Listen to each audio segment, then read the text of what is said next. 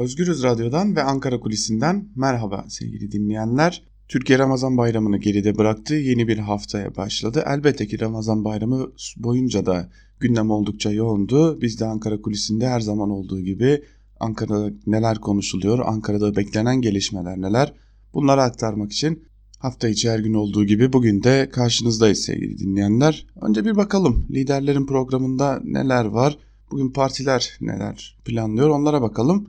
Hemen ardından da Ankara'da konuşulanlara da geçelim. Bugün aslında önemli bir toplantı olacak. Cumhuriyet Halk Partisi MYK'sı toplanacak. CHP lideri Kemal Kılıçdaroğlu toplantıya başkanlık edecek. CHP'de yapılacak bu toplantı aslında artık seçimleri iki haftadan az bir süre kala gerçekleştirilecek. Önemli bir toplantı olarak da kayda geçecek sevgili dinleyenler. Ve tabii ki İstanbul Büyükşehir Belediyesi seçimlerinde adeta adaymış gibi yarışmaya çalışan Süleyman Soylu'nun da bugün İstanbul'da çeşitli programları olacak. Soylu Küçükçekmece'de ve Eminönü'nde çeşitli temaslarda bulunacak. Süleyman Soylu'nun programını verme nedenimiz ise son günlerde özellikle Ekrem İmamoğlu ile girdiği polemikler nedeniyle artan tartışmalar. Bu nedenle Süleyman Soylu'nun programı da yakından takip edilecek. Süleyman Soylu ayrıca Karadenizler Derneği'ne de ziyarette bulunacak.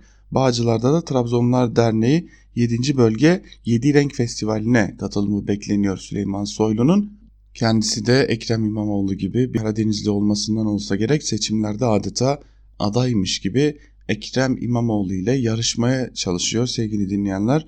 Bu da önemli bir ayrıntı. Ekrem İmamoğlu ise bugün Esenyurt'ta olacak. 18.30'da Esenyurt Meydanı'nda bir miting gerçekleştirilecek. Esenyurt'taki mitinge Ekrem İmamoğlu katılacak ve burada halka hitap edecek sevgili dinleyenler.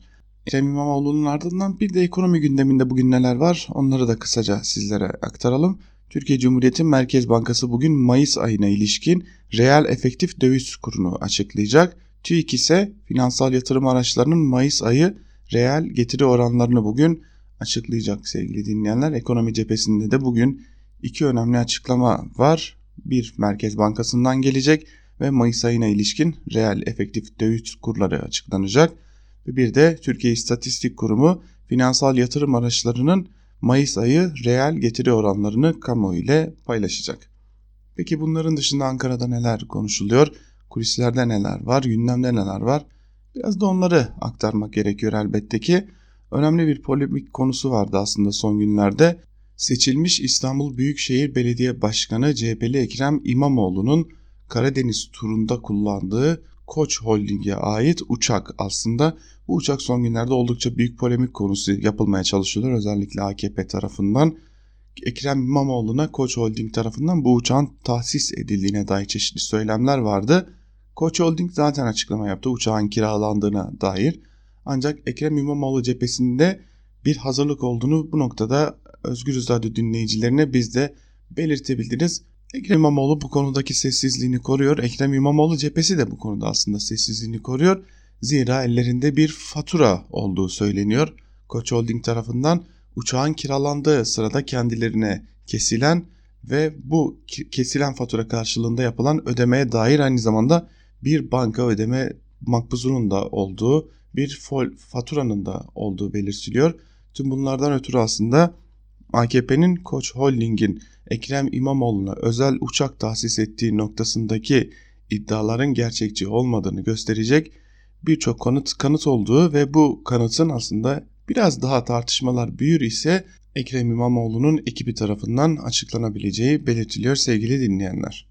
Ve tabii önemli bir diğer tartışma konusu da Ekrem İmamoğlu ile Binali Yıldırım arasında özellikle de Binali Yıldırım'ın özellikle ben buradayım aday benim diyerek öne çıkmak için kullanmak istediği o canlı yayındaki tartışma ve o tartışmaya dair polemikler de devam ediyor. Elbette ki Cumhurbaşkanı Erdoğan'ın son dönemlerde seçim yaklaştıkça sahneden çekilerek Binali Yıldırım'ı Ekrem İmamoğlu'nun rakibi gibi gösterme çabasıyla açıklanabilecek olan bu canlı yayın çabası Ekrem İmamoğlu'nun pek de istekli görünmeyerek pek de o kadar da Binali Yıldırım kadar ısrarcı olmadığı bir duruma evrilmiş durumda. Elbette ki Ekrem İmamoğlu bu noktada bir tartışmanın belki de Binali Yıldırım'ı kendisinin rakibi değilken rakibi haline getirebileceğini, Cumhurbaşkanı Erdoğan ve AKP'nin tamamıyla yarışıyormuş gibi görünürken bir anda sadece tek rakibinin Binali Yıldırım'mış gibi görünebileceği o atmosferin oluşmasının önüne geçilmesi adına da aslında biraz da alttan alarak tartışmanın aslında son iki haftada gerçekleşip gerçekleşmeyeceği de biraz sürüncemede kalmış durumda.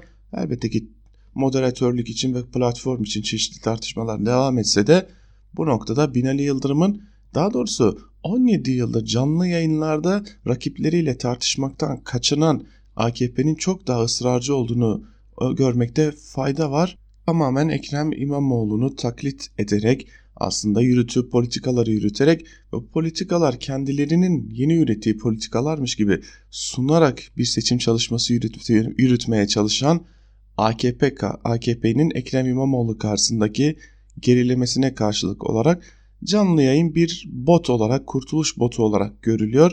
Tüm bu nedenlerden ötürü AKP yönetimi ne kadar ısrarcı olsa da CHP bu konuda evet tartışırız noktasında ancak çok fazla ısrarcı olmama noktasında da şu an için bir izlenim, bir yol seçilmiş durumda sevgili dinleyenler. Ve tabii ki sadece seçim gündemi yoktu. Türkiye'nin uzun zamandır gündeminde bir S-400 krizimiz var. S-400 krizi ve AKP'nin anlamsız ısrarı sonucu Amerika ile ve hatta NATO ile gerilen hatta kopma noktasına gelen bir de iplerimiz var. S-400 krizinde son olarak ABD'den belki de tam anlamıyla ultimatom diyebileceğimiz bir mektup gönderildi. Bu mektupta belki de Türkiye'nin NATO ile olan ilişkileri ilk defa bu kadar derinden sarsılmaya başlanacak. Türkiye'nin F-35 programından neredeyse tamamen çıkarılmasını öngören bir süreç başlatılmış durumda. Bu sürecin başlatılmasının temel nedeni olarak da F-35'ler ile S-400'lerin aynı ülkede birlikte çalışmasının önünde çeşitli engeller olduğuna dair emarelerin bulunduğu belirtiliyor. Ama bu noktada AKP'nin aslında S-400 konusunda çok da ısrarcı olmadığı ama nasıl vazgeçeceği noktasında da bir çözüm noktası bulunamadığından dolayı S-400'lerin gelmesi S-400'lerin bir biçimde hem Türkiye'nin iç kamuoyunu AKP'nin karizmasını etkilemeyecek şekilde mutlu etmesi aynı zamanda da ABD'yi NATO'yu mutlu etmesi için arayollar arandı. Ancak ABD'nin S-400'ler konusunda kesin kararlı olduğunu ve S-400'lerin bir NATO ülkesi olan Türkiye'nin topraklarına girdiği andan itibaren çok ciddi yaptırımların sadece F-35'lerle sınırlı kalmayacağını, bu yaptırımların ekonomik yaptırımlarla birlikte gelişeceğini çok ciddi biçimde ABD ortaya koymuş durumda sevgili dinleyenler. İlerleyen günlerde bu konuda oldukça tartışılacak konular arasında olmaya devam edecek ancak ABD'deki uzun zamandır devam eden lobi çalışmaları bir noktaya getirilmiş durumda ancak ABD S-400'lerin Türkiye'ye girişi noktasında kesin kararlı tutumunu devam ettiriyor ve S-400'lerin Türkiye'ye girmesi halinde Türkiye'ye ağır yaptırımların uygulanması noktasında kararlılığını da devam ettiriyor. Evet sevgili dinleyenler Türkiye her ne kadar Ramazan bayramıyla birlikte uzun bir araya girse de her ne kadar uzun bir resmi tatile girse de oldukça yoğun gündemlerin yaşandığını söylemek mümkün. Özellikle hem İstanbul seçimlerinde hem de ABD ile olan ilişkilerde de bu noktada çeşitli gelişmeler yaşanmış durumda. O da oldukça hareketli bir Haziran ayı bizleri bekliyor. Hem İstanbul seçimleri ve bu İstanbul seçimlerinin elbette ki başta AKP olmak üzere Türkiye siyasetine etkisi hem de ABD, S-400, Rusya, Türkiye üçgeninde gelişecek bu olaylarda Türkiye'nin ilerleyen günlerde hem ekonomisini hem de siyasetini derinden etkileyecek olaylar arasında yer almaya devam ediyor. Biz de Ankara kulisinde elimizden geldiğince sizlere bu bir haftalık aralıkta neler yaşandı kısaca derlemeye hem de Ankara'da kulislerde konuşulanları aktarmaya çalıştık. Programımızın ikinci bölümünde ise gazete manşetlerini aktarmak üzere sizlerin karşısında olmaya devam edeceğiz. Ankara Kulisi devam edecek. Özgürüz Radyo'dan ayrılmayın.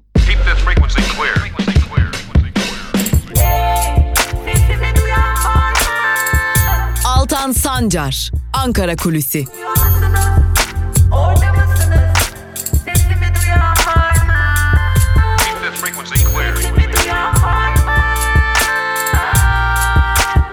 Özgürüz Radyo. Özgürüz Radyo. Ankara Kulisi'nin ikinci bölümünden tekrar merhaba sevgili dinleyenler. Programımızın ilk bölümünde sizlere Ankara'da günün konuşulanlarını ve öne çıkanlarını aktarmıştık. Tabii ki ikinci bölümde ise hafta içi her gün olduğu gibi sizlere gazete manşetlerini ve günün öne çıkan köşe yazılarını aktarmak için tekrar karşınızdayız. Ve her zaman olduğu gibi gazete manşetleriyle başlayacağız. Gazetelerden ilk olarak da Bir Gün gazetesiyle gazete manşetleri turumuza başlıyoruz. Bir Gün gazetesinin bugünkü manşeti derin sessizlik şeklinde ABD'nin mektuplu tehdidine yanıt yok diyor Bir Gün gazetesi ve haberin ayrıntılarında şu cümlelere yer veriliyor. Washington'la yaşanan S-400 krizi derinleşirken ABD'nin Rus yapımı füze savunma sistemini almaması için Ankara'ya gönderdiği mektup derin bir sessizlikle geçiştiriliyor. Pentagon'un 6 Haziran'da gönderdiği mektuba tek bir resmi karşılık verilmedi. Tehdit içerikli mektubu görmezden gelen yandaşlar da durumu yumuşatma gayretinde. Türkiye'nin S-400 alımı konusundaki pozisyonunda herhangi bir değişiklik olmadığı iddia edilirken BBC'ye isim vermeden konuşan üst düzey bir diplomat Ankara'nın istese bile S-400 anlaşmasından geri adım atması için artık çok geç olduğu görüşünü savundu. Konunun Erdoğan ile Trump arasında Haziran sonunda Japonya'da yapılacak G20 liderler zirvesindeki ikili görüşmede ele alınması da bekleniyor denmiş Bir Gün Gazetesi'nin manşetinin ayrıntılarında. 17 yıllık AKP iktidarında alıştığımız bir şey var. AKP eğer bir konu işine gelmiyorsa yokmuş gibi yapma noktasında oldukça uzman bir parti. S-400'ler konusunda da AKP gelen mektup karşısında yokmuş gibi yapma çalışmalarına devam etmeye çalışıyor ancak her ne kadar devam etmeye çalışsa da ortada bir gerçeklik var. ABD S-400'ler konusunda Türkiye'yi sıkıştırmaya devam ediyor ve AKP yokmuş gibi yapsa da gelecek ve gelen yaptırımlarla birlikte Türkiye ekonomisi de yokmuş gibi yapamıyor sevgili dinleyenler. Bir gün gazetesinden bir diğer haberle devam edelim. Pedagojik formasyonu kaldırma hazırlığındalar başlıklı bir haber bu. Ve haberin ayrıntılarında şu cümlelere yer veriliyor. Eğitimdeki yanlış politikaların faturası öğretmenlere kesilmek isteniyor. Milli Eğitim Bakanlığı Bakan Yardımcısı Safran öğretmenlerin bir bölümünün umudu kestiğini iddia ederek bayramdan sonra pedagojik formasyonun kaldırılacağını söyledi. Safran'ın sözlerine tepki gösteren Eğitimsel Genel Başkanı Feray Aytekin Aydoğan öğretmen alımında pedagojik formasyon aranmayacak ise öğretmen alma kriterlerine kim nasıl karar verecek diye sordu denmiş haberin ayrıntılarında. Gerçekten de pedagojik formasyon Türkiye'de öğretmenlerin eğitimi konusunda oldukça önemli bir nokta. Bu da kaldırılacaksa öğretmenler neye göre hangi koşullarla seçilecekler? Bu noktada da ciddi soru işaretleri var. Evrensel ile devam edelim. Evrensel gazetesi yaptılar yine yapacaklar manşetiyle çıkmış bugün ve manşetin ayrıntılarında şu cümlelere yer veriliyor. İstanbul seçimine ne dediysek yaptık. Yine biz yaparız sloganı ile giden hükümet seçimlerin ardından elektriğe yüksek oranlı zam yapacak. Enerji Piyasaları Düzenleme Kurumu önümüzdeki dönem elektrik üretim maliyetinin ortalama %34 oranında artacağını öngördü. Boğaziçi Elektrik sözleşmeli olduğu iş yerlerine 1 Temmuz itibariyle zam kaçınılmaz yazısı gönderdi.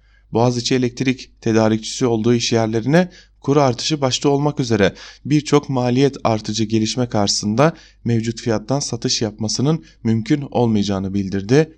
30 Haziran'da sözleşmeleri feshedeceğini duyurdu denmiş.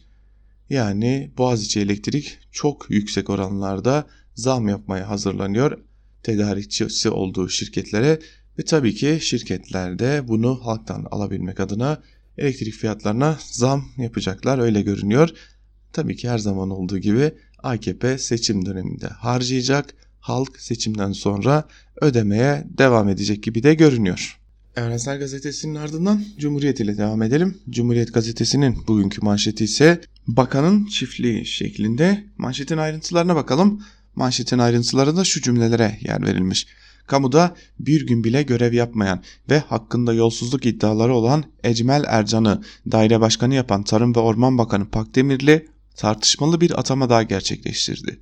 Bakan Pakdemirli danışmanı Uğur Sadioğlu'nun kız kardeşi Fatma Sinem Sadioğlu'nu Orman ve Köy İşleri Daire Başkanlığı'na atadı. TSK'da sivil memur olarak çalışan Sadeoğlu'nun hiçbir kurum ve kuruluşta yöneticilik deneyimi bulunmuyor. Sadeoğlu'nun orman köylüleri için proje üreten, orman köylüsüne hibe ve kredi desteği veren bakanlığın önemli kurumlarından biri olan yüksek bütçeli Orköy Başkanlığı'na atanması dikkat çekti denmiş haberin ayrıntılarında. Öyle görünüyor ki Orköy bütçesi de yandaşa gitsin diye kasanın başına bir yandaş oturtulmuş. Cumhuriyet Gazetesi'nden Ekrem İmamoğlu'nun Karadeniz ziyaretiyle ilgili bir haberle devam edelim. Ekrem İmamoğlu geniş bir Karadeniz turu yaptı. Karadeniz turu AKP'nin kalesi olarak görünen Karadeniz'de Ekrem İmamoğlu rüzgara esmesine neden oldu. AKP iktidarı aslında bundan oldukça çekindi. Şimdi AKP iktidarının çekilmesinden dolayı da Ekrem İmamoğlu'nun Karadeniz turu üzerinden çeşitli polemikler yapılmaya devam ediyor. Ekrem İmamoğlu'nun bu polemiklere cevapları var Cumhuriyet Gazetesi'nde. Onları da sizlere aktaralım. Haberin ayrıntılarına geçmeden önce de başlığı verelim. Yalanlar çabuk çöktü. Başlıklı bir haber bu. Ve haberin ayrıntılarında da şunlara yer veriliyor. Seçilmiş İstanbul Büyükşehir Belediye Başkanı Ekrem İmamoğlu büyük kalabalıklar topladığı Karadeniz gezisinin ardından hakkında ortaya atılan iddialara yanıt verdi. İmamoğlu Ordu Havaalanı'ndaki VIP tartışmasına ilişkin vali bize tuzak kurmuştur. Karadeniz'deki güzel ortamı, ortamı gölgeleme çabasına düşmüştür dedi. VIP'den geçmemize dönük sorun varsa kapatırsın salonu o insan başka kapıdan gider. Biz siz o kapıyı açık bırakıyorsunuz diyen İmamoğlu VIP salonunda yaşanan itiş kakışı durdurmaya çalıştığını söyledi. İmamoğlu valiye hakaret iddiası ile ilgili olarak ben valinin basitliğini ifade ettim. Vali bizden özür dileyebilir açıklaması yaptı. Koç grubunun kendisine uçak tahsis ettiği iddiasını yalanlayan uçağın kiralandığını belirten İmamoğlu konuyu gündeme getiren İçişleri Bakanı Süleyman Soylu'ya tepki gösterdi. Soylu'nun uçak seni nereye götürdü diyerek özel yaşamına müdahale ettiğine dikkat çeken İmamoğlu en güzel cevabı halkın sandıkta vereceğini söyledi demiş. Cumhuriyet Gazetesi haberin ayrıntılarında aslında haberin son cümlesi oldukça dikkat çekici. Özel yaşama müdahale ve İçişleri Bakanlığı.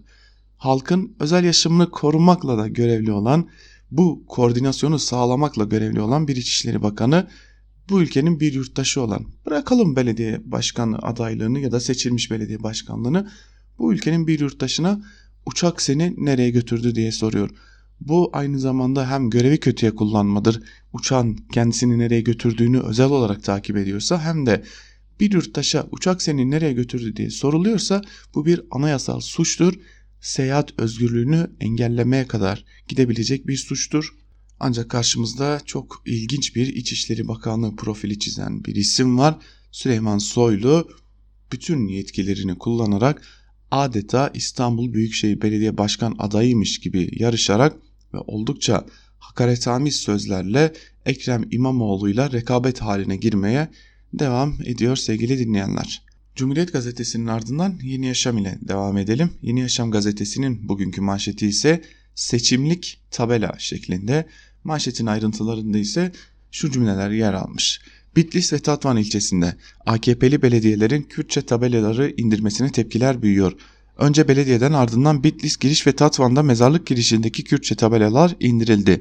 AKP'li Tatvan Belediye Başkanı Mehmet Amin Geylani gazetemizin konuya dair sorularını söyleyecek bir şeyim yok diye yanıtladı. Topu AKP Genel Merkezi'ne attı.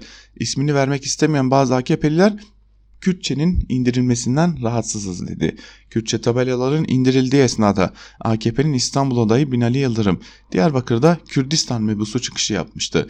Gazetemize konuşan HDP Van Milletvekili Tayyip Temel de AKP'nin yaklaşımını AKP Kürt kimliği ile ilgili devlet aklını aşamamış. Yüzyıllık inkar politikası esas alınıyor ama bir yerden de iktidarı kaybetme korkusu ile Kürtlere sarılıyor. Bu çelişkili Kürtçenin inkarı derin ve sinsi dedi şeklinde de manşetin ayrıntılarını vermiş Yeni Yaşam gazetesi. Aslında burada önemli bir nokta var bunu belirtmek gerekiyor.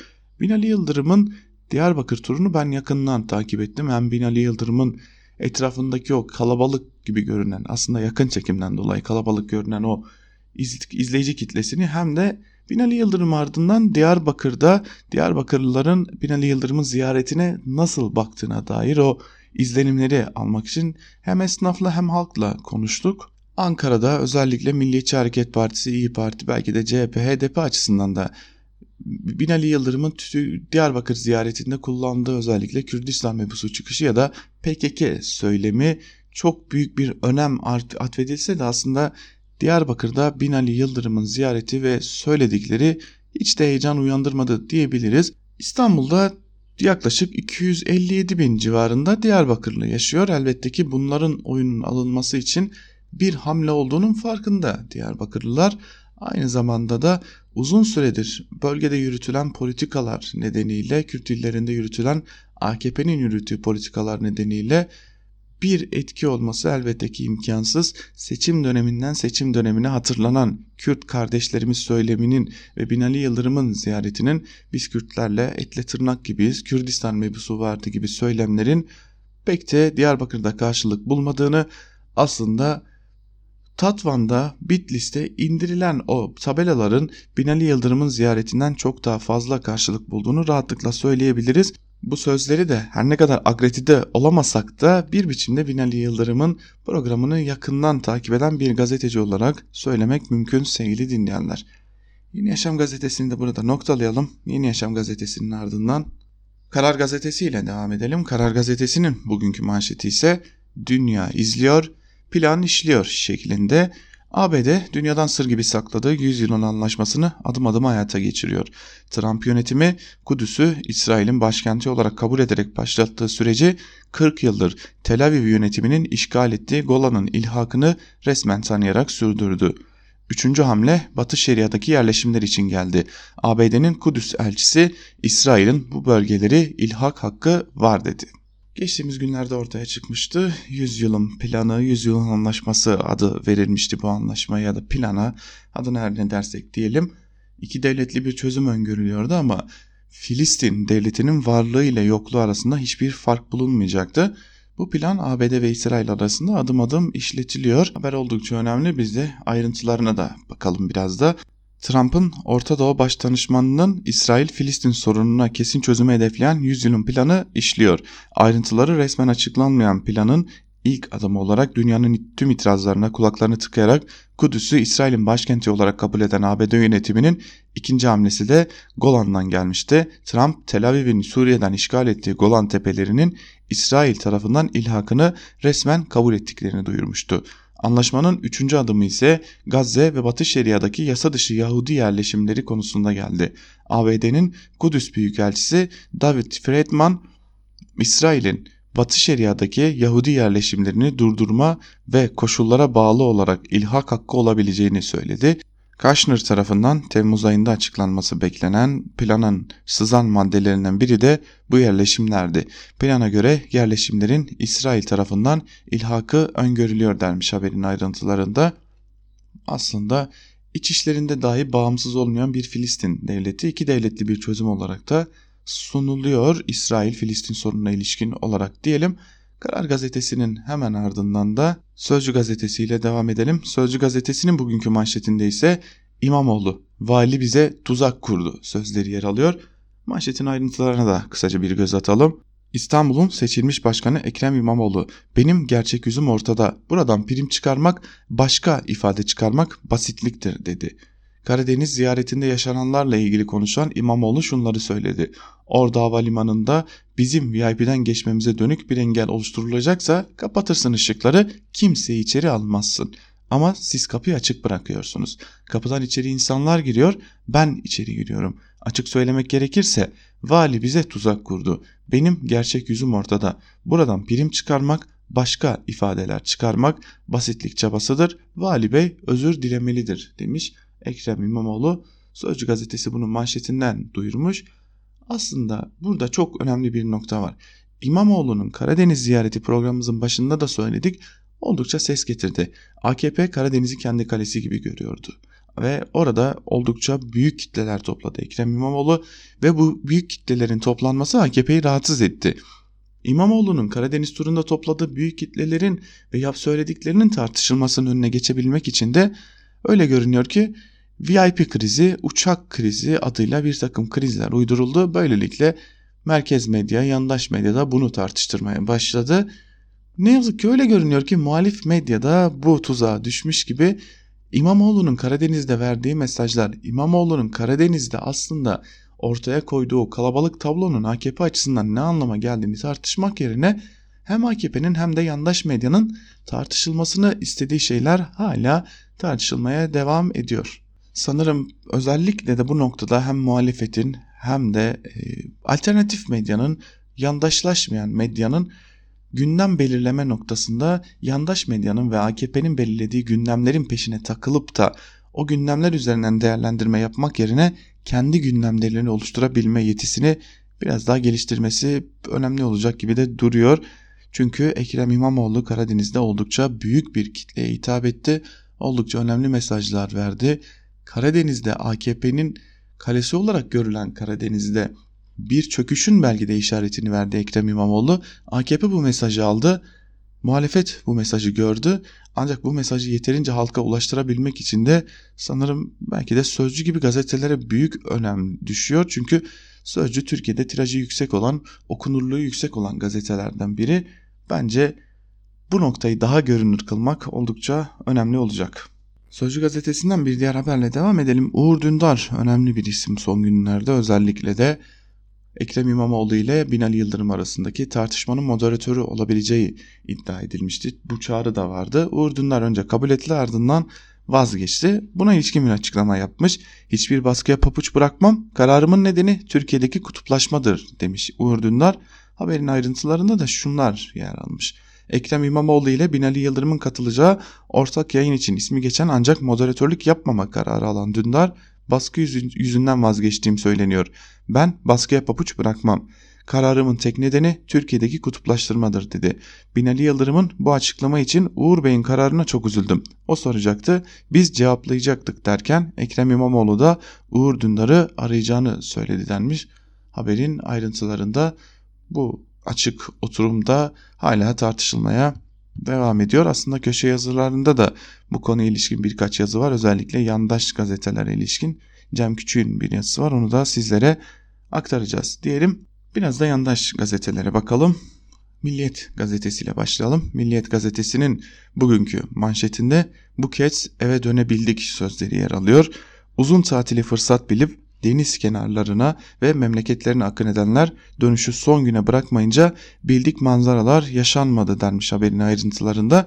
Ancak aslında tam tamına 83 kişinin bayram trafiklerinde hayatını kaybettiğini söylemekte fayda var. Geçtiğimiz günlerde Süleyman Soylu önceki yıllara göre can kayıpları azaldı dedi. Şu an itibariyle 83 kişi hayatını kaybetmiş durumda. Mesai başladı.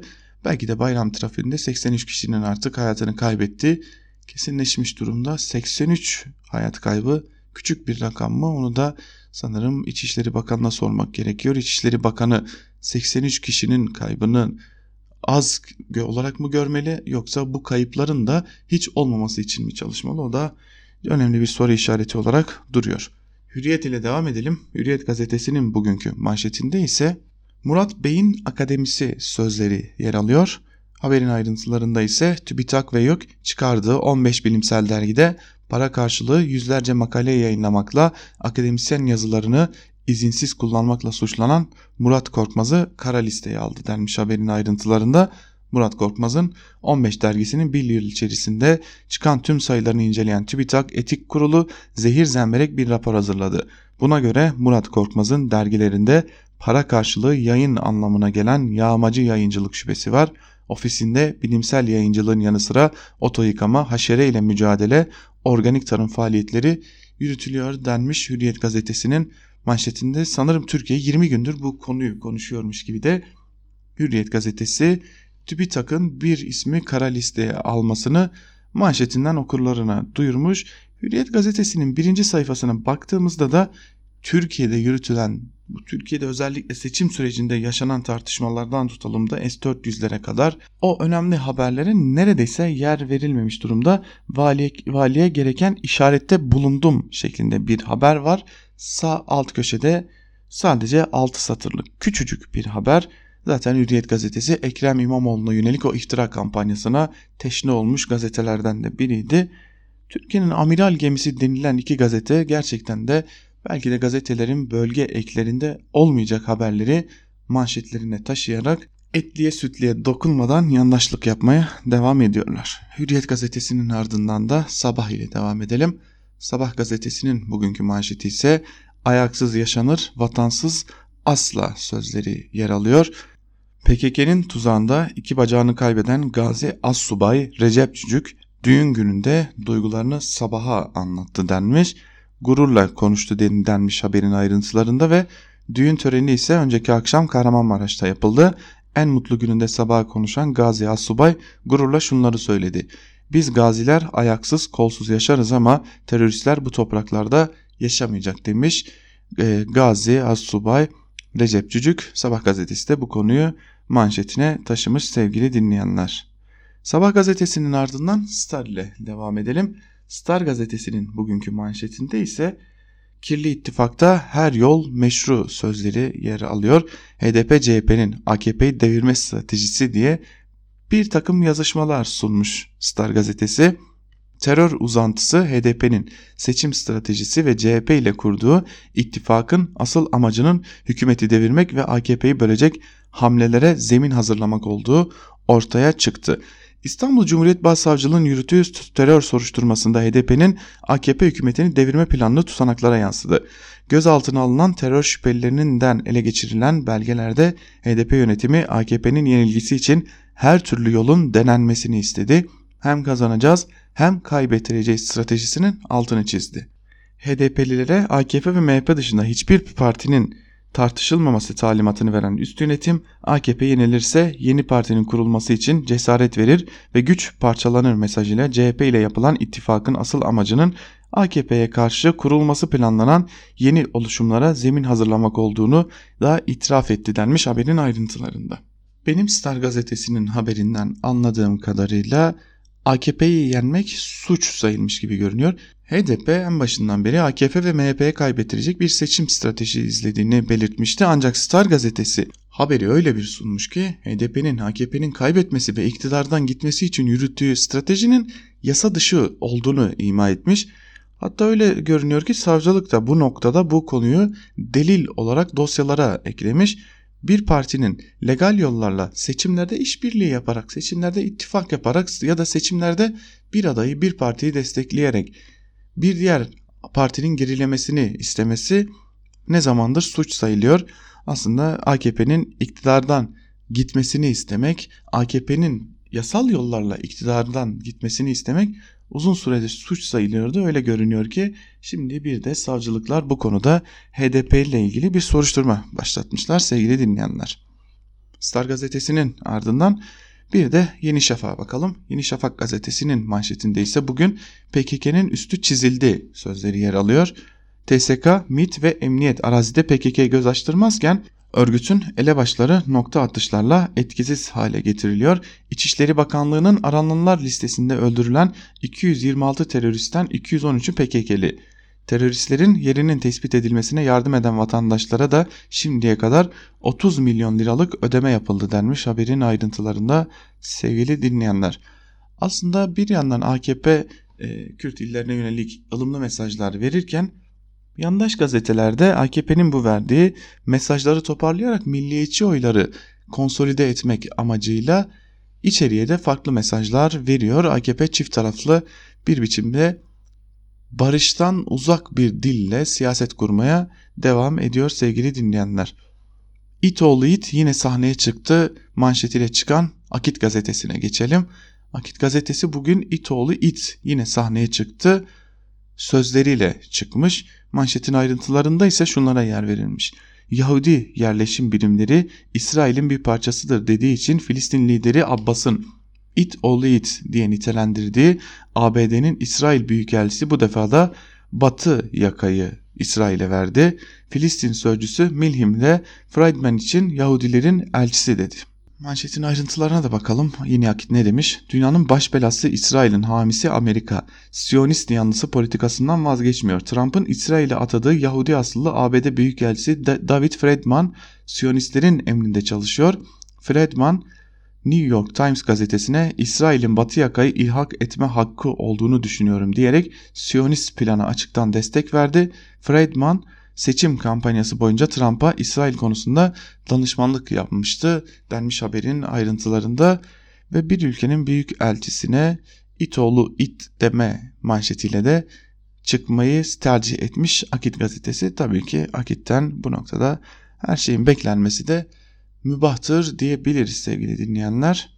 Ve son olarak da Güneş gazetesiyle bitirelim turumuzu. Güneş gazetesinin e, oldukça aslında Türkiye'nin son dönemlerinde yandaşların gerçekliklerden ne kadar koptuğunu gösteren de bir haberi var. Manşetini taşımış bu haberi onunla devam edelim. Tarihi rekor kırıldı başlıklı bir haber bu ve şöyle deniyor haberin ayrıntılarında. Turizmde altın çağını yaşayan Türkiye 2018'de kırdığı rekorlara daha sezonun başında alt üst etti. Dünyanın en çok turist ağırlayan 3. kenti Antalya'ya bir günde gelen turist sayısında tüm zamanların rekoru kırıldı denmiş. Haberin ayrıntılarında sevgili dinleyenler. Evet Türkiye'ye bir turist akını var. Bu turist akının nedeni de Türk lirasının giderek değersizleşmesi ve döviz kurlarının Türk lirası karşısında giderek değer kazanması. Çok cüzi miktarlarda döviz bırakarak yabancı turistler Türkiye'de tatil yapabiliyorlar. Bu noktayı görmeden Türkiye'ye turist akını olduğunu söylemekte gerçekten abesle iştigal ve komik olur. Çünkü Türkiye'ye gelen turistler kendi para değerleriyle birlikte çok küçük miktarda paralar bırakarak çok büyük otellerde çok uzun süreli tatiller yapabiliyorlar. Ancak yandaş gazeteler bunu görmüyor. Sadece Türkiye'nin turizmde atağa geçtiğini görüyorlar. Ancak Türkiye artık turizm noktasında ucuz ülkeler statüsünde yer alıyor. Özellikle de döviz kurlarında yaşanan artışlar nedeniyle sevgili dinleyenler. Güneş Gazetesi ile birlikte gazete manşetlerini burada noktalayalım ve biraz da günün öne çıkan yorumlarına göz atalım. Günün öne çıkan yorumlarında neler var? Köşe yazarları bugün gündemlerinde neleri taşımış onlarla başlayalım. Dün Reyhanlı'da çok dikkat çekici bir cenaze töreni, vardı. Bir işitlinin kitlesel cenaze töreni vardı. Türkiye'de Reyhanlı'da kitlesel bir cenaze töreni yapıldı. O konuya ilişkin artı gerçekten de İnce Hekimoğlu soylu aklı işit çok hareketli başlıklı bir yazı yazmış. O yazının bir bölümünü de sizlerle paylaşalım. Hama'da yaşanan çatışmada yaralanan işitçi Abdülbasit El Sarut Hatay'ın Reyhanlı ilçesine getiriliyor, getirilebiliyor. Geçişine izin veriliyor, hemen hastanede tedavi altına alınıyor ama elemanı kurtaramıyorlar. Abdülbasit El Sarut'a küçücük Reyhanlı'da öyle bir tören düzenleniyor ki binlerce kişinin tekbirleri eşliğinde cenaze Suriye'ye gönderiliyor. Kitlesel törende tekbirlere ÖSO bayrakları da eşlik ediyor. Bu arada tabutun üzerinde Hatay Büyükşehir Belediyesi adının yazması belediye hizmetlerinin kaydedilmesi açısından önemli bir ayrıntı. Daha önemlisi kaymakamın açıklaması. Reyhanlı Kaymakamı Fatih Çobanoğlu tepkiler üzerine Twitter hesabından yaptığı paylaşımda bir yandan Suriyeli muhaliflerin komutanlarından biri tanımını yaparak ÖSO'cuların kimlerden oluştuğunu gizlerken bir yandan da konvoy şeklinde Suriye bayraklarıyla ve sloganlarla izinsiz gösteriye dönüştürülmesi kabul edilemez ve sorumsuzca bir davranıştır. Bu tür provokasyonlara, açık eylemlere müsaade edilmeyeceğinin bilinmesini rica ederim gibi naif sözlerle bir yandan da sanki medyada görene kadar hiç haberi olmamış gibi davranmayı seçerek sorumluluktan kurtulmaya çalışılıyor. Sarut haberlerde eski IŞİD'ci olarak geçiyor ama IŞİD'in Suriye ve Irak'ta yenilgiye uğratılmasının ardından İdlib vilayetine geçmiş ve Ceyşul İzze örgütüne katılmıştı. Örgüt Şam'ın fethi cephesi öncülüğünde kurulan Heyeti Tahrir Şam'a yakınlığıyla biliniyor. Zaman zaman ÖSO ile HTŞ arasındaki çatışmalar yaşanmış olsa da bu yılın başında ateşkes imzaladılar. İdlib'deki bazı bölgelerde ÖSO Türkiye'nin de baskısıyla Heyetür Tahrir Şam yönetimini kabul etmek zorunda kaldı. Halbuki Türkiye başta olmak üzere ABD ve bazı ülkeler Heyetül Tahrir Şam'ı terör örgütü olarak kabul ediyordu demiş İnce Hekimoğlu da yazısının bir bölümünde ve bir işitlinin göz göre göre nasıl önce tedaviye getirildiğini ardından da büyük bir gösteriyle yeniden uğurlandığını ve aynı zamanda Reyhanlı'nın da Türkiye'nin güzide ilçelerinden biri, birinden bahsediyoruz. Yine terör saldırısıyla sarsılmıştı elbette ki Reyhanlı geçtiğimiz dönemlerde de nasıl bir biçimde bir İslami örgütlerin üssü haline getirildiğinin de bir göstergesi oluyor. Aslında bu cenaze töreni sevgili dinleyenler. İlk yazımız İnce Hekimoğlu'ndandı. İkinci yazımızla devam edelim. Belediyelerde neler oluyor, neler dönüyor biraz da ona bakmak gerekiyor. Yeni Çağ gazetesinden Murat Ağırel'in Kültür AŞ ve Adrese Teslim İhaleler başlıklı yazısının bir bölümünü de sizlerle paylaşalım. Belediyelerin ihalelerini belediye iştirakleri alıyor ve alt, alt taşeron firmalara dağıtıyor. Bizler iş alan o firma isimlerini görmek için resmen dedektif gibi çalışmak zorunda kalıyoruz. Çünkü yetkililer bu konuda bilgi vermiyorlar. İhale detaylarında da bu bilgiler yok. Hani yazımın başında sizlere yanlışlara ihale vermek için her yolu denediklerini söylemiştim ya. Bakın size bir örnek vereyim. İhaleyi düzenleyen kurum Kültür AŞ. İhale kayıt no 2019'a 29.152. İhalenin içeriği organizasyon kapsamında teknik hizmetler. İhale bedeli 81.7 milyon TL. EKAP'ta veya ihale sitelerinde yer alan bütün bilgi bu. Neden biliyor musunuz? İhale 4734 sayılı ihale kanununun 3G maddesine göre yapılmış. Yani acil olan işlerde davetiye usulü yapılıyor. Kurumun davet ettiği kişi kim ise sadece o katılabiliyor ihaleye. Hani haberiniz oldu ben de teklif vermek istiyorum falan kurum yok kardeşim katılamazsın diyor. Çoğumuzun hayatında bile göremeyeceği büyüklükteki 81 milyon TL bedelli ihale işte adrese teslim bu şekilde verilmiş. Acaba işin muhteviyatı nedir ki acil kodlu çıkarılmış diye merak ettim. Baktım ki sadece organizasyon işi. Nasıl bir organizasyon ki sel, deprem, yangın, acil afet durumlarında kullanılan ihale usulüyle verilmiş. Sadece bu ihale mi? Hayır tabii ki. Mesela ihale kayıt no 2016'ya 504.674 ve ihale kayıt no 2018'e 576.721 Kadın ve Adalet Zirvesi organizasyon işi. İhalesi yapılmış, ihale yine pazarlık usulü almış firma. Aslında organizasyonu Kadem yapıyor. İhaleyi Aile ve Sosyal Politikalar Bakanlığı yapıyor. Kadem mi?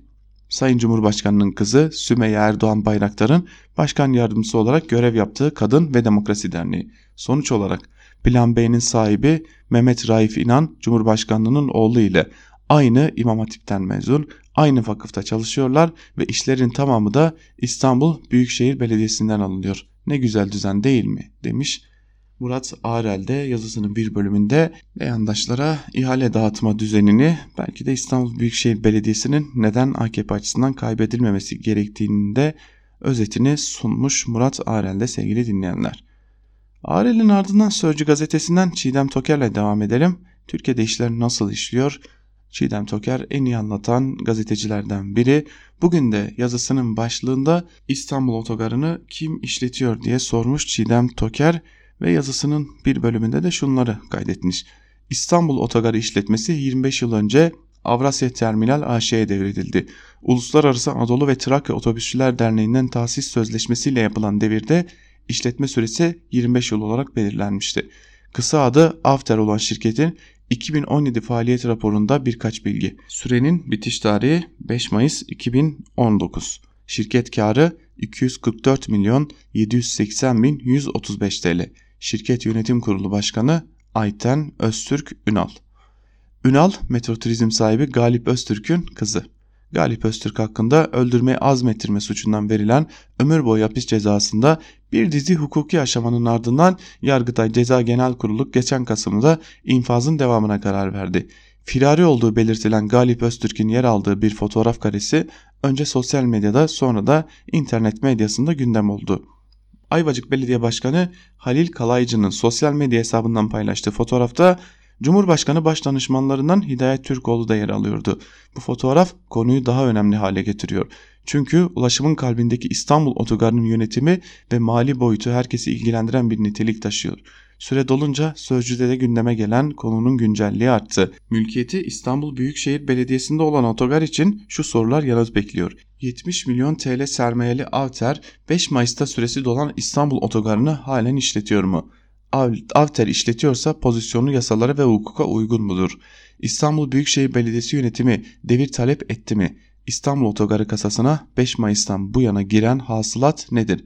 Haksız kazanç doğmuş mudur yoksa birileri yasalar karşısında daha mı eşittir diye sormuş Çiğdem Toker sevgili dinleyenler yazısında.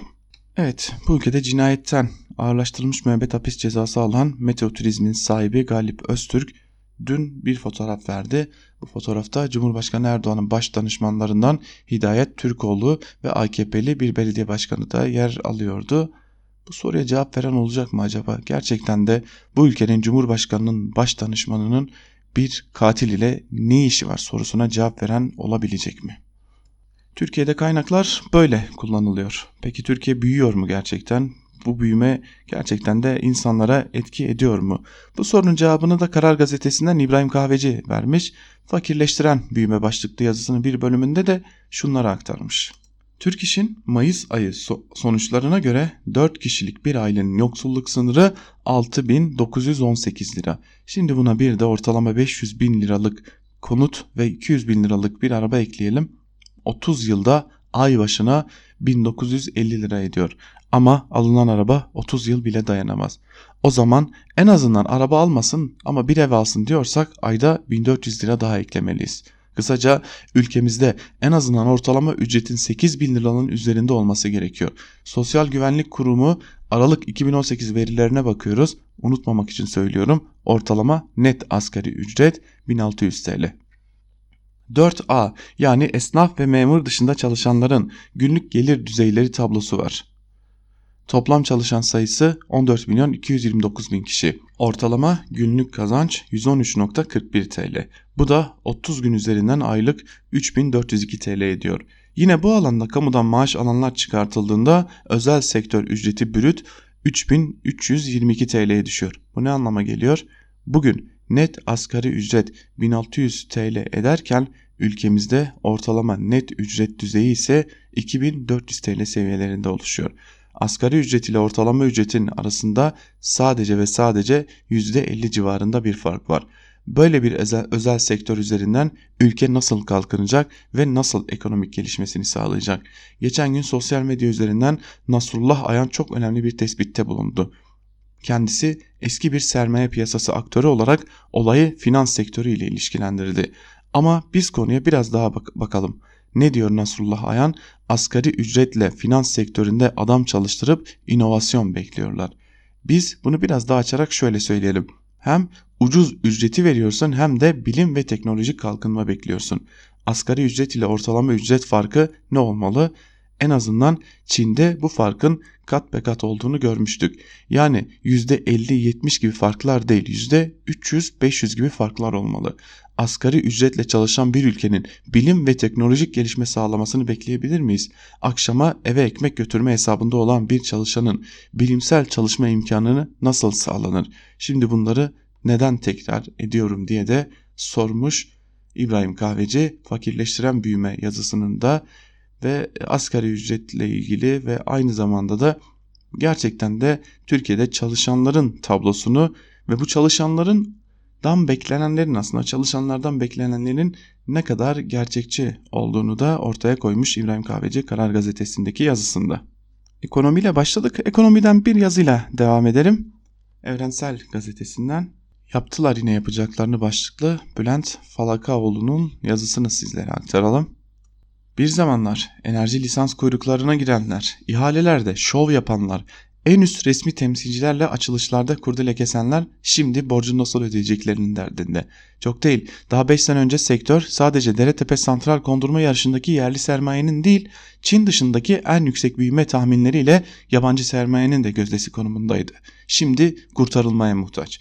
Nitekim Hazine ve Maliye Bakanı Berat Albayrak Nisan ayında açıkladığı paket ile sektörü kurtarma adımları atacaklarını duyurmuştu. Bu amaçla Enerji Girişim Sermaye Fonu kurulacak. Fon faturayı vatandaşın üzerine yıkmanın kaldıracı aslında. Elektrik faturasını öderken şirketlerinde borcunu ödemeye hazırlan ey vatandaş. Krediler ödenmedikçe bankalarda bastırıyor seçim nedeniyle ertelenen elektrik zamlarının bir an önce yapılması için. AKP İstanbul Büyükşehir Belediye Başkan adayı Binali Yıldırım'ın ne dediysek yaptık yine biz yaparız seçim sloganına atfederek belirtelim ki elektriğe zam talebi İstanbul seçimlerinin ardından hükümetçe kabul görecek. Zam başka alanlarda da yağacak çünkü hükümetin eli mahkum. Yıl boyunca yaklaşık 80 milyar lira açık vermeyi hedefleyen hükümetin daha ilk 4 ayda 55 milyar 55 milyar lira açık verdi. Üstelik seçimler için harcamaların gazına basıp bütçeyi delik deşik eden hükümet borçlanabilecek durumda da değil. Hazine bu yıl yaklaşık 58 milyar lira borçlandı. Yılın geriye kalan 8 ayında yasal olarak borçlanabileceği rakam sadece 31 milyar lira. 23 Haziran seçimlerinden sonra başta elektrik ve doğalgaz olmak üzere çift haneli zamlara hazır olun. Aynı zamanda yeni vergi türlerine de ekonomi iyi gitmeyince harcamalar artıyor lakin vergi gelirleri düşüyor. Hükümet gelir arttırmak için zam dışında poşet vergisi gibi sürprizlerle çıkacak vatandaşın karşısına.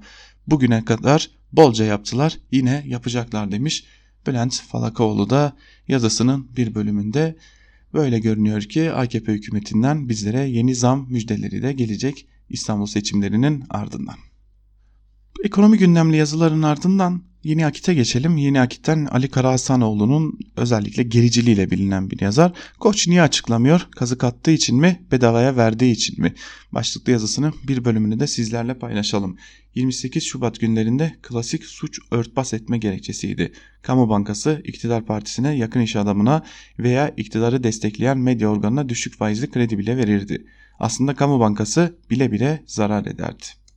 Sorardık Hürriyet'in sahibi Doğan grubuna şu kamu bankasından verilen şu kredinin faizi yüzde kaçtır diye ticari sırdır cevaplayamayız derlerdi. Sorardık sabah grubunun sahibi Bilgin ailesine kamu bankasından verilen şu kredinin faizi kaçtır diye ticari sırdır açıklanamaz derlerdi. Aslında gerçek şuydu enflasyon yüzde elli mi verilen kredinin faizi yüzde yirmilerde kıyak krediyi alan iş adamı oturduğu yerden yüzde otuz para kazanıyordu. Koç Holding grup şirketlerinden Sete Set Air'ın Ekrem İmamoğlu'na verdiği özel jet ile ilgili soruları cevabında fatura bilgilerini açıklamamak için ticari sır kavramının arkasına saklandı. Fatura kesilmiş ama miktarını açıklamıyor. 1 TL gibi komik bir rakam da olabilir o fiyat. 1 milyon gibi uçuk bir rakam da. Koç Holding diyor ki ticari sırdır açıklayamayız. Oysa sorulan konu bir ticari sır değil. Hatta dahasını söyleyeyim. Koç'a Ekrem İmamoğlu jetinizi bedavaya mı kullanıyor para ile mi diye soruluyor. Koç o soruya cevap vermiyor. Binali Yıldırım da kullanıyor diyerek aslında sorulmayan soruya cevap vererek tam da bir ticari sırrı ifşa ediyor. Sana Binali Yıldırım sorulmuyor ki. Sana başka hangi siyasetçilere hizmet verdin diye sorulmuyor ki. Sorulsa cevap verilsin, vermelisin de demiş. Karahasanoğlu yazısında ancak Kara Hasanoğlu'nun yazısında çok dikkat çeken bir bölüm var. Şunu tekrarlamak gerekiyor. Hürriyet'in sahibi Doğan grubuna şu kamu bankasından verilen şu kredinin faizi yüzde kaçtır diye soruluyor ve cevap alamadıklarını söylüyor Kara Hasanoğlu özellikle 28 Şubat döneminde. Peki Kara Hasanoğlu'na sormak gerek. Doğan Medya grubunu Demirören'e devrederken Demirören kamu bankalarından aldığı krediyi ödüyor mu, ödeyebiliyor mu? Biz de uzun zamandır kamu bankalarıyla alınan o medya grubunun borcunun ödenip ödenmediğini çok merak ediyoruz. Kara Hasanoğlu'nun buna da diyecek bir şey var mıdır acaba? Yandaş yazarlarla devam edelim. Cem Küçük'ün bir yazısı var. Televizyondaki tartışma Binali Bey'e yarar başlıklı bir yazı. Ve şunları söylemiş Cem Küçük yazısının bir bölümünde. Ekrem İmamoğlu ile Binali Yıldırım'ın beraber televizyona çıkması çok iyi bir fikir.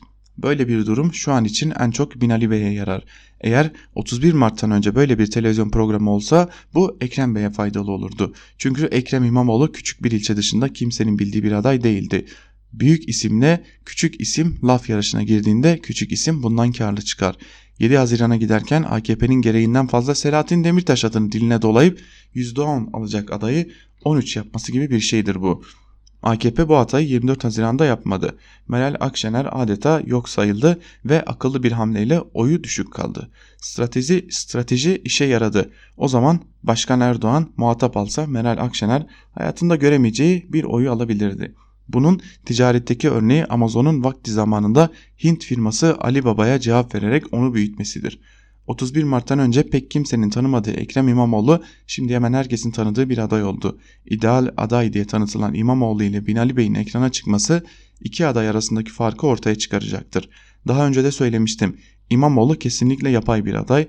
Dışı cilalı, içi boş. Sinirlerine asla hakim olamıyor. İki aday ekrana çıktığında Binali Bey'in farkı ortaya çıkacaktır demiş Cem Küçük yazısının bir bölümünde aslında Binali Yıldırım'ın bu yayına çok daha ihtiyacı olduğunun da bir itirafı niteliğinde bu yazı. Çünkü Binali Yıldırım hem Cumhurbaşkanı Erdoğan'ın gerisinde kaldı. Bırakın Cumhurbaşkanı Erdoğan'ı İçişleri Bakanı Süleyman Soylu'nun dahi gerisinde kalmış durumda seçim çalışmalarında. İçişleri Bakanı Süleyman Soylu doğrudan doğruya Ekrem İmamoğlu ile atışabiliyor ancak Binali Yıldırım bir biçimde sadece aday olarak çeşitli geziler düzenliyor. Öyle görünüyor ki Binali Yıldırım'ın bir biçimde yeniden parlatılmaya ihtiyacı var. Ve son olarak gazete duvardan Fehim Taştekin'in İran kuşatması ABD'nin de çıkmazı başlıklı yazısıyla bitirelim gazete manşetleri ve günün öne çıkan yorumlarında. Biraz da yakınlarımızda neler oluyor özellikle İran'a ilişkin onlara bakalım. Fehim Taştekin yazısının bir bölümünde şöyle diyor. Gerimi, gerilimi yönetilebilir bir düzeye çekmek iki tarafında işine gelebilir. Fakat bu iki tarafın mevcut pozisyonlarından çekilip yeni bir sayfa açacakları anlamına gelmiyor. İki taraf arasındaki uçurum büyük. Bir kere ABD'nin müzakere etmek istediği konular İran için intihar, hezimet ve küçük düşürülme gibi çağrışımlar yapıyor. Trump, Suudi Arabistan ve Birleşik Arap Emirlikleri'ne gelişmiş silahlar verirken İran'a silahlarından arın ve normal bir ülke ol diyor. Normal ülke aşağılama buradan başlıyor anormalin normal dayatması. ABD'yi huysuzlaştıran bazı programlar da ta şah zamanında başlamış ve milli bir mesele olarak bugüne gelmiş. Körfez'in silahlanma serüveni de İran'a aksi yönde bir telkinde bulunmayı imkansız kılıyor. Söz gelimi Trump 24 Mayıs'ta İran'la gerilime atfen acil durum yetkisiyle kongreyi bypass ederek Suudi Arabistan, Birleşik Arap Emirlikleri ve Ürdün'e 8 milyar dolarlık silah satışını öngören 22 anlaşmaya onay verdi. Anlaşmalar 120 bin hassas güdümlü bombanın yanı sıra F-15, havan topu, tank savar füze ve tüfek satışını içeriyor. Birkaç gün önce bununla ilgili gizli bir bilgi de açığa çıktı. New York Times'a göre Trump acil durum yetkisiyle Raytheon şirketine gelişmiş bomba parçalarını Suudi Arabistan'da üretme izni veriyor. Üretilecek parçalar arasında Paveway adlı akıllı bombalarda kullanılan kontrol sistemleri, kılavuz teknolojileri ve devre kartları da yer alıyor. İran'ı Orta Doğu'dan çıkarma faslında da ilk sırayı Suriye alıyor. Son günlerde ABD'nin Rusya'ya İran'ın çekilmesi halinde Suriye yönetimini tanımayı içeren bir teklif sunduğu öne sürülüyor. Bir aşama sonrası da bu Suriye'den hep birlikte çekilme önermesine dönüşebilir. Özel temsilci James Jeffrey geçen salı yaptığı konuşmasında Rusya ile her seviyede fikir alışverişinde bulunduk. Anlaşma yok dedi. İran ile Rusya arasındaki işbirliğinin rengi belki bundan sonra rekabete dönüşecek ama Rusların İsrail ve ABD adına yapabilecekleri de sınırlı. Beri tarafta ABD'nin Suriye stratejisi İran'la olduğu kadar Türkiye'nin Kürtlerle ilgili kırmızı çizgileriyle de ilintili. Jeffrey, Türkiye ile Suriye demokratik güçlerinin güvenli bölge hususunda prensipte genel bir anlaşmaya sahip olduğunu söylüyor.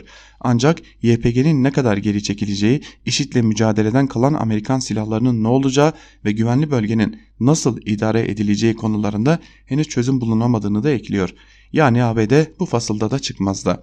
Özetle İran'ı kuşatma stratejisinin kolonları sabitlenemiyor.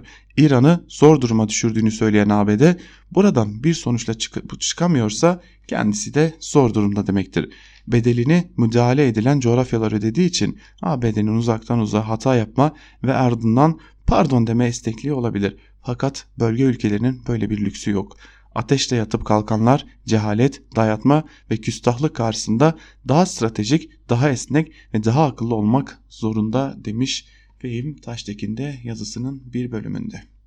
Evet sevgili dinleyenler biz de Fehim Taştekin'in bu yazısıyla birlikte Ankara Kulisi'nin ikinci bölümünün de sonuna geldik.